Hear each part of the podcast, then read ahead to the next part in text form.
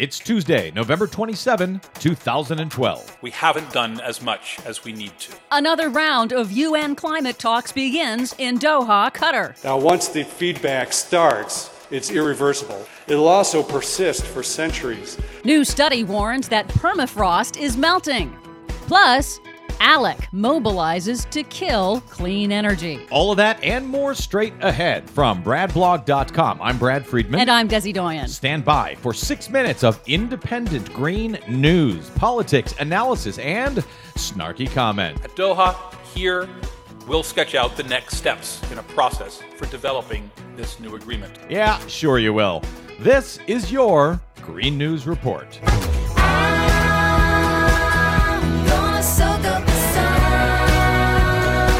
Okay, Des, the burning question as the UN climate conference gets underway in Doha is the country pronounced Qatar, guitar, gu- gutter?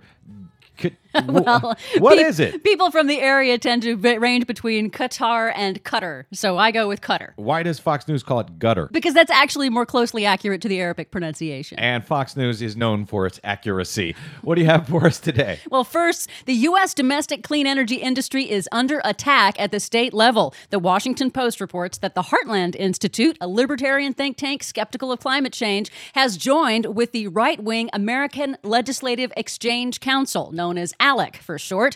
They're getting together to write model legislation to repeal state laws requiring utilities to get a portion of their energy from renewable sources. 29 states have legally binding renewable energy standards. Those boost incentives for clean energy from non polluting sources. ALEC and the Heartland Institute both receive funding from the fossil fuel industry and have come under heavy criticism for their efforts in recent years to undermine environmental legislation at the state and federal level. Wasn't the Heartland Institute the one that was working to change children's textbooks to include climate change denialism? Yes, they were. And they were also the ones earlier this year who put up those climate denier billboards that likened people who understand climate change science as equivalent to Charles Manson and Ted Kaczynski, the Unabomber. Yes, I recall that as well. The next round of United Nations climate talks are now underway in Doha, Qatar.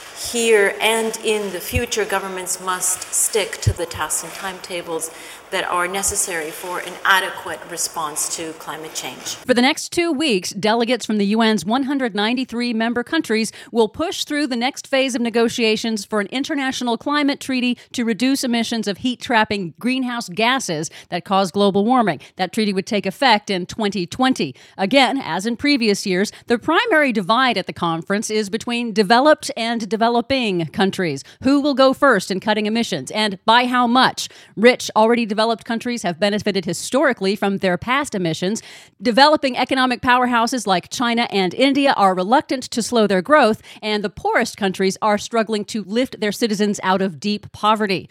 The irony, of course, is lost on no one that Qatar is the first member of OPEC to host the annual climate talks. U.S. envoy Jonathan Pershing reiterated the United States position that any new agreement must include all nations. Citing the political climate in the U.S., he has resisted pressure from developing countries at the conference to commit the U.S. to steeper cuts than those already announced by President Obama. I do not anticipate that the United States will, in the pre 2020 timeframe, modify the commitment that we have made in the political context for something approaching, in the context of legislation, 17% below 2005 levels by the year 2020. You know, Des, we cover these UN conferences every year. Is there any indication that they are any closer to an actual agreement that could actually be signed here in the United States? Well, what tends to happen at these conferences is they wait to the last minute to make actual progress. This treaty deadline is until 2015, so there might not be any visible progress until then. As a backdrop to the conference, grim conclusions in two new reports released in conjunction with the negotiations. The first report calculates that current worldwide emissions mean that current cuts pledged by member nations will not be enough to meet the agreed upon limit of global temperatures rising no more than 2 degrees Celsius. The report says the world is on a path to see a 4 degree Celsius temperature rise in coming decades. And the second, more disturbing study indicates that permafrost, the frozen ground that stores massive amounts of greenhouse gases, has already begun melting due to rising temperatures, says lead author Kevin Schaefer of the U.S. National Snow and Ice Data Center. Now, the available projections of future climates don't include the permafrost emissions and don't account for the permafrost carbon feedback.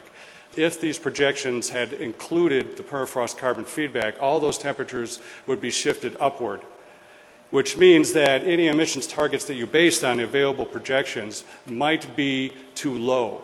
So, all of the startling scientific reports from the UN up till now predicting global warming have not included the warming that would be caused by the melting permafrost? Right. They did not have the data at the time. Now they do. So, it could be worse than even they think. Exactly. Wow. For all of that and more, please check out our website at greennews.bradblog.com. And remember, you can download us anytime via iTunes, listen to us on your mobile device via Stitcher Radio, find us and like us, please, on the Facebook, and follow us 24 7 on the Twitters at Green News Report. From bradblog.com, I'm Brad Friedman. And I'm Desi Doyen. And this has been your Green News Report.